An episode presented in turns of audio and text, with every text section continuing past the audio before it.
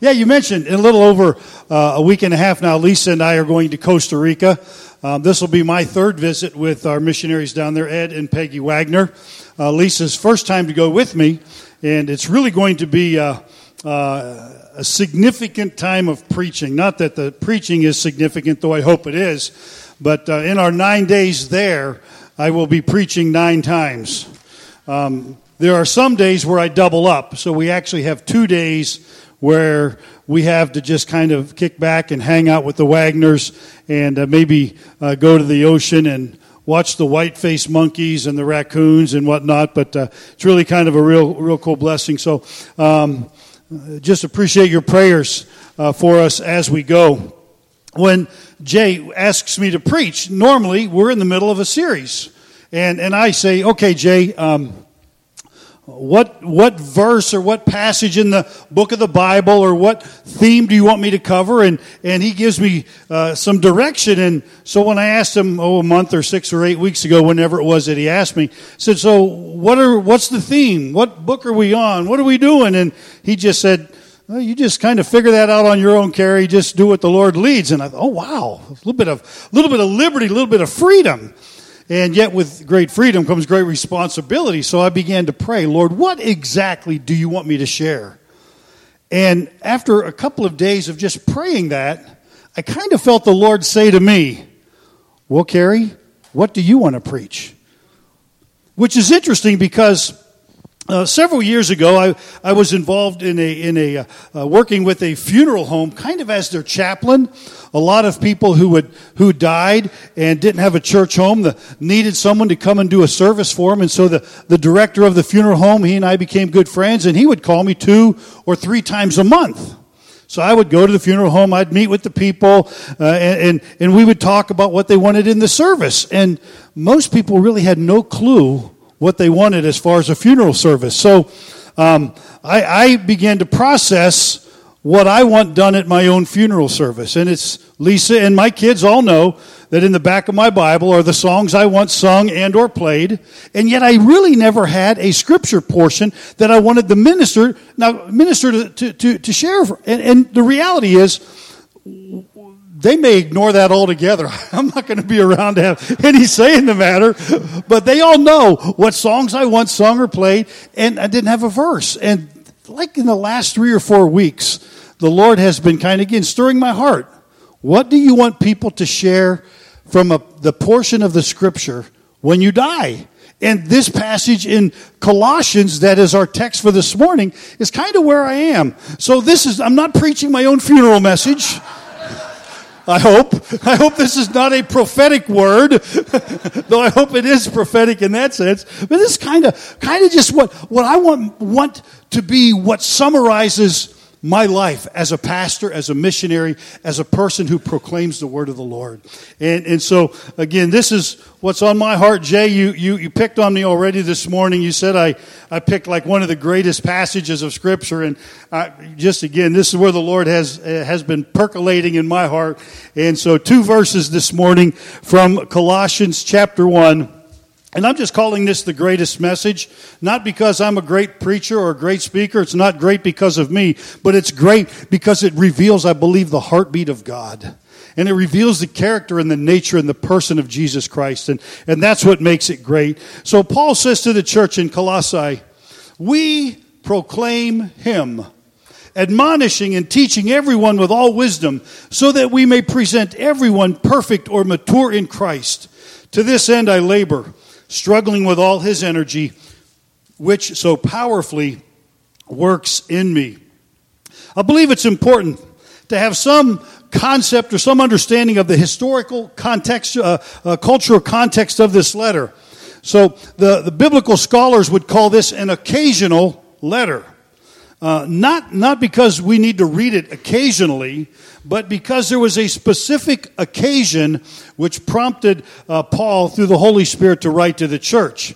And again, if we were doing a complete, you know, six or eight week study on the book of Colossians, I could probably spend the entirety of the message today doing all this historical cultural context, but I can't do that this morning. But there are a couple of quick observations I think that are really critical for us. Because the church in Colossae had begun to drift theologically. They had begun to drift into, to embrace some errors. It seems like they were in the process of merging several cultural philosophies with their doctrine. And the most egregious error that they were embracing was an early form of what's called Gnosticism.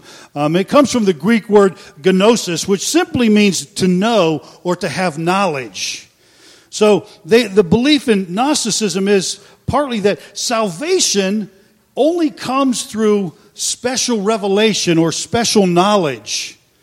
And since knowledge is the focus, again, the intellectual realm becomes the focus, the Gnostics believe that the physical realm is evil.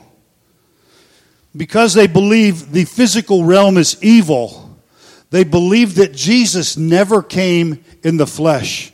Never became, never came to this planet as a baby. He never lived a physical life, never died a physical death, never rose from the dead physically.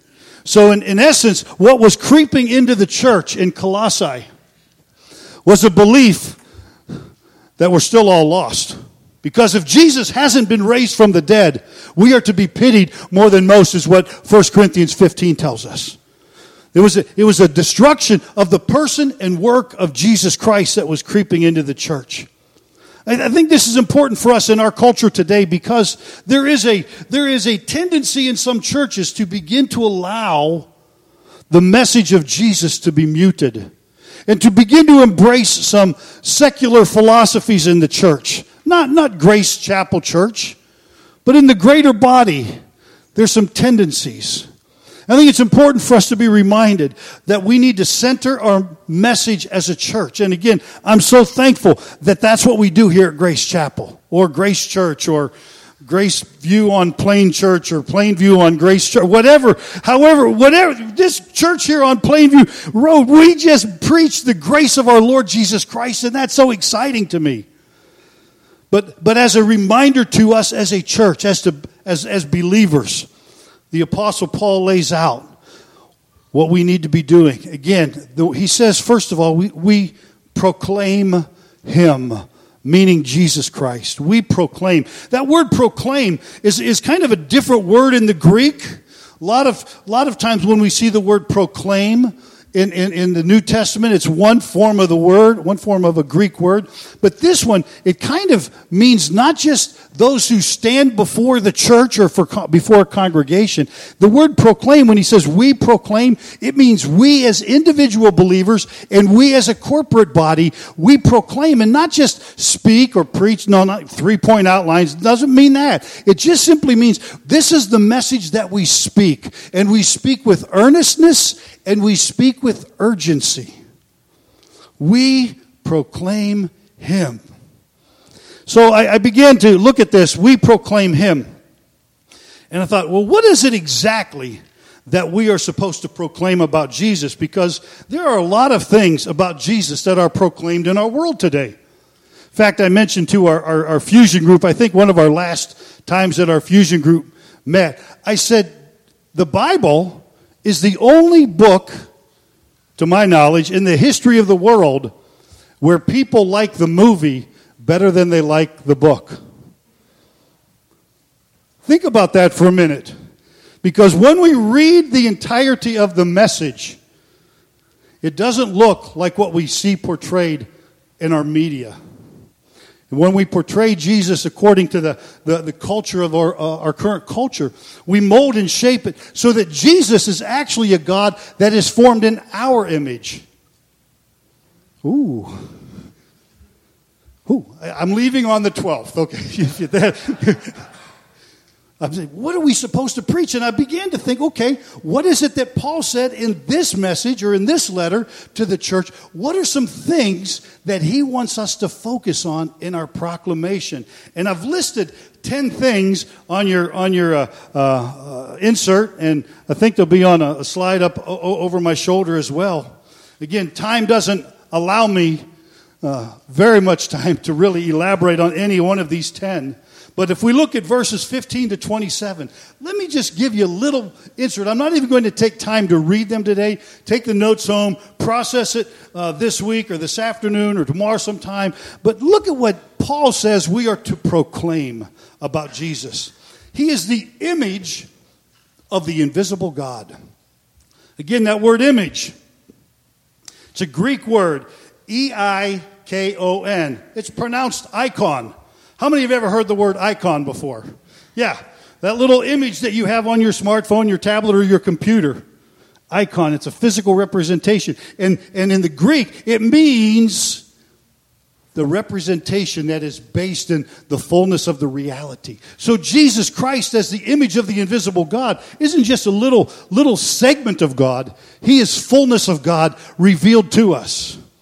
He's the firstborn over creation. A lot of times people in, in, in cults will look at this verse and say, well, see, Jesus was born just like a little child was born. He really wasn't, he really isn't God because he was born. And, and the reality is that expression is an idiomatic expression.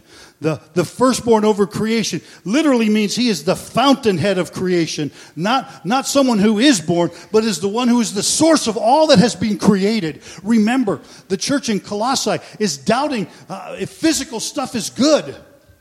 They're saying it's evil. And Paul is saying, oh, wait a minute. Jesus, whom we proclaim, not only embraces the physical realm, he is the source of everything in the physical realm that we can see. So much so that the third thing we see is that he is the creator. He created everything that exists. Jesus Christ, our creator. Again, I, I, I, could, each one of these, if we had time, could be a two or three point uh, message on its own, and obviously don't have time for that this morning. But we need to be reminded that Jesus Christ is the creator. He's the sustainer that we read also. Not only did he create, but he is active in our world today. Some people will say, well, I believe that that God kind of maybe got things rolling way, way back when, and then He kind of kicked back and decided to let things unfold on their own and see what happens. No, no, no. Let me tell you something right now. He is actively involved in the world today. He is the one that holds it together. He is the sustainer. He is physically sustaining the universe by the power of His grace as we speak. He's the head of the church. Matthew chapter 16. Jesus says that he will build his church and nothing will defeat it. He's the head. Again, calling to remembrance the physical attribute of a head for the church. Again, Paul is dealing with people that think the physical realm is wicked and evil. And he's highlighting the physical reality of who Jesus Christ is. He's the sovereign ruler. I got, I got news for you, kids. He's in charge still. He, he didn't wake up this morning and say, What in the world is going on in the United States? We've got two people running for president, and he's not shaken by any of that because he's still ruling sovereign and supreme. He's still the king of creation. He's not shaken by any of this, kids. And if we're looking to the politicians, if we're looking to government for our strength and to be sustained and to be provided for, our aim is off. We need to set our aim higher. Later in Colossians, Paul will say, Let us fix our eyes on Jesus. Let us fix our hearts and our thoughts on Jesus lift up above over the, over the governmental and politics of our culture. And let's just fix our eyes on Jesus. Amen? Because He is in charge. He didn't take the weekend off. Somebody say hallelujah. The next thing we read in this, what are we supposed to proclaim about Jesus? We read that He is the resurrection. What, what that literally means, friends, is He once was dead. And you can't be dead unless you were alive. Right? Again, he's pointing out the physical realities of who Jesus Christ is. He once was alive and then he died and he rose again. I am so thankful that we serve a risen Savior. I'm so thankful that one, the one who once was alive, then died, is now alive again, never more to die. Because he lives, I live. I know the resurrection power in my life. Oh man, this is stuff that's really good.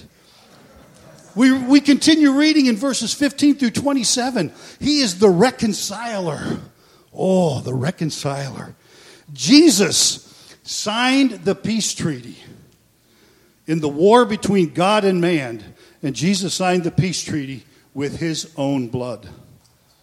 I, I turn to 2 Corinthians chapter 5 this morning, verses 17 through 21.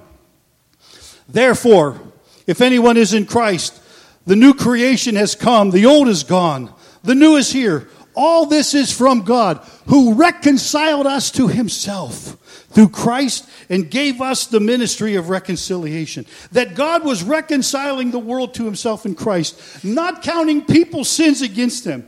And he has committed to us the message of reconciliation. We are therefore Christ's ambassadors, as though God were making his appeal through us. We implore you on Christ's behalf be reconciled to God. God made him who knew no sin to be sin for us, so that in him we might become the righteousness of God. Oh, I read about Jesus the reconciler, and I think this is a great message, friend. Jesus isn't mad at people. Jesus wants to reconcile people. Jesus isn't building a wall. Jesus is tearing down the wall. Jesus isn't saying you have to stay out. Jesus is opening in the door and saying all who will may come. And sometimes our, the message we see about Jesus and believers preached in the world is the exact opposite. That we want to build a wall, we want to close the door, and we want to condemn people. And our message is the opposite. Our message is come, come, come. Come to Jesus, be reconciled. See, this, this is what we are to proclaim with earnestness and with urgency. Again, the, the, the ninth thing on this list of ten is He is the indwelling one. Think about that for a minute, friends. Think about that. The King of creation, the ruler and the creator of all that ever was and is and shall ever be, he has decided to take up residence in us. He did not say, Oh, you got to find a way to me. He simply said, Ask of me, ask, and I will come in, and I will transform, and I will make my home in you. We don't have to run around and chase after this, that, or the other thing. We can just say, Lord, come into my life. Dwell in my life.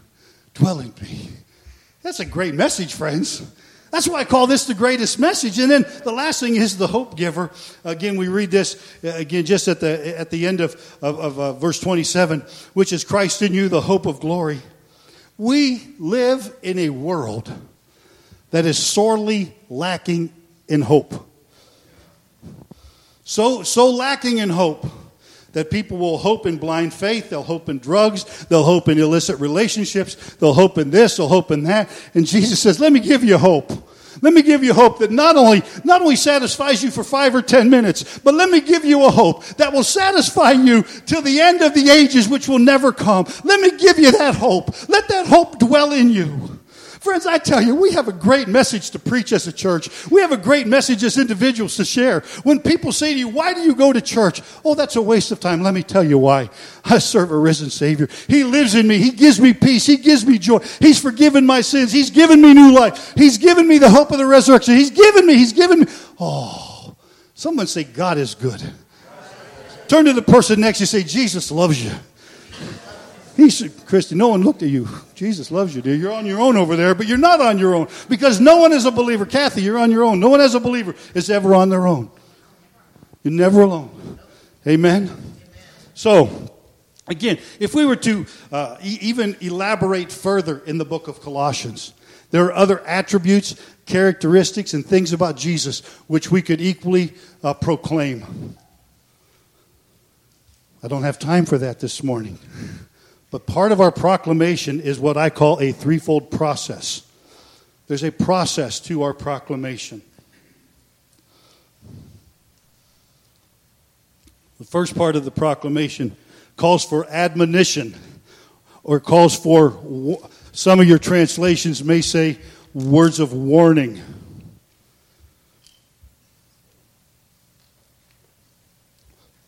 You know, it's uh, warm up here with the lights and I'm spending a little bit of energy, and I like some water. Whew. Some words of warning or some words of admonition. It literally means that when we proclaim Jesus, we call attention to these things. Again, I think some of the other translations do say use the word warning in throughout recent church history, some of that word of warning has, has been uh, people who have declared a message that was not very love based, not very grace based. It was kind of confrontational, in your face type of, you need to get right or get left. You're going to turn or burn. And, you know, just this whole anger based uh, preaching that was, which God was supposed to warn, was supposed to point out. We're supposed to announce. Again, not, not to uh, berate people, but to let people know here's the door. Here's the door. In John chapter 1, uh, John was out baptizing in the river one day. And, and uh, he said, I think it's verse 29, he said, Behold, the Lamb of God who takes away the sin of the world. That word behold simply means look. look. And that's what we do as a church. When we, when we point out in words of admonition, hey, here's a better way. Here's the door. Here's the one who gives life. Here's the one who reconciles. Here's the one who gives hope. Here, we, we admonish people to take a look. The second part of the process is teaching and discipleship. We admonish and we teach everyone with all wisdom. You know, part of the process is making disciples. People who have come into faith in Christ then begin to grow. Those who are born again begin to grow. Again, I, I, I, remember my wife and I have four children. I remember when they were all little. Even when they were little, they were big because they all weighed about 10 pounds or a little more. So when they were little, they were big. But they grew and they matured and they developed. And that's what happens as believers. And that process of growth is called discipleship. Jesus said to go into all the world and make disciples of all nations. Just calling people, teaching people how to live like Jesus lived. And the third part about the uh, uh, process is that uh, we may present everyone perfect in Christ. Just this aspect of there's a meeting, there's a presentation. About a week ago, I saw a picture on Facebook that uh, kind of overwhelmed me with awe. No, no, no, Jay, it wasn't the pictures that you and Heather and the other members of the Foursquare church, church took out in Hawaii. Though, though there were some pictures there that were pretty stunning and pretty amazing. Um, uh, my, my youngest actually uh, uh, is stationed in Hawaii, so I've been out there a couple times and I've seen that beauty. Some people that I've talked to say that Costa Rica is very similar in its beauty to Hawaii. I think Hawaii's got Costa Rica, but it's close. But it's, it's pretty spectacular. But the picture that I saw that just overwhelmed me was a picture of uh, some uh, people back in Akron, Ohio, probably early 40s to mid 40s to late 40s. There's a group of people that uh, from 1987 to 1990, I was privileged to be their youth pastor. And I remember when I left to go pioneer a church or plant a church, I told these kids, again, um, most of whom we saw come to faith or grow in faith, I said to them, the greatest testimony to my ministry in your life is not how you feel right now, but how well you are serving Jesus 25 and 30 years from now. And I looked at that group of young people who are now, again, in their 40s, pastors, pastors' spouses, church leaders, deacons, um, involved in every facet of the church's ministry. And I was reminded of this verse here that, that, that this group of people whom I whom the Lord allowed me to impact almost 30 years ago, I will someday be able to say, you know, Lord, I, I can't bring you money. I can't bring you titles. I can't bring you uh, uh, possessions, but I can bring you some people. I can bring you some people. And I look at that group of kids. I just, my heart's overwhelmed. And I, I hear Greg and Jenny talk about the, the, the, the ministry at, at camp this week. And my heart is just overwhelmed with gratitude. Because 20 years, 30 years, even 40 years down the road, when, when Greg and Jenny, when you two are really old and, and you're wiping oatmeal off of Greg's chin and, and wait, that was last week. Never mind. He's really tired. and you, and you, and, and one of these kids that are in the youth group today come to you and say, oh man, We just took 12 kids to camp. We had a great, that's presenting people to Jesus. That's the joy of life. One of the greatest joys I have as a person is introducing somebody else to Jesus Christ because that's what makes the angels in heaven rejoice. Oh, Paul uses this uh, process to lead us to the third thing, which is verse 29, which I call the word passion. And Paul uses two words that are key for us. First, he says that he, and he, along with his fellow believers, they labor. To this end, I labor. Um, doing a lot of study for today, and there's a lot of Greek words, and I haven't put, put the Greek word on, on the board. I've just tried to draw the connection. But the word labor here literally means to work. Go figure, huh? labor means to work hard. Um, the work of proclaiming Jesus is physically demanding. Um, through the years as a pastor, um, I've heard people say, man, you know, preach, you got it easy. You only work two days a week. Yeah. I've, I've been blessed to work in construction. I do that a lot. The job I have for the summer, I work at Victory Mission, one of the most physically demanding jobs I've ever had. Um, most nights I get home from work and I take a two hour nap and I wake up and eat supper and go back to bed because I'm just so worn out physically. But I can tell you, having, having done the physical labor like that, and having done the physical labor of pastoring, pastoring is really, really hard work. So, Jay, when you say to me, Carey, I need a break, my heart goes out to you because I want to help you out in any way possible. I'm honored to preach, but more than that, I'm happy to just say, you know what, Jay, you take a break because we need you to be physically strong and healthy. We need you and Heather to be physically strong and healthy so you can lead us. Because this is labor. Pastoring is hard work.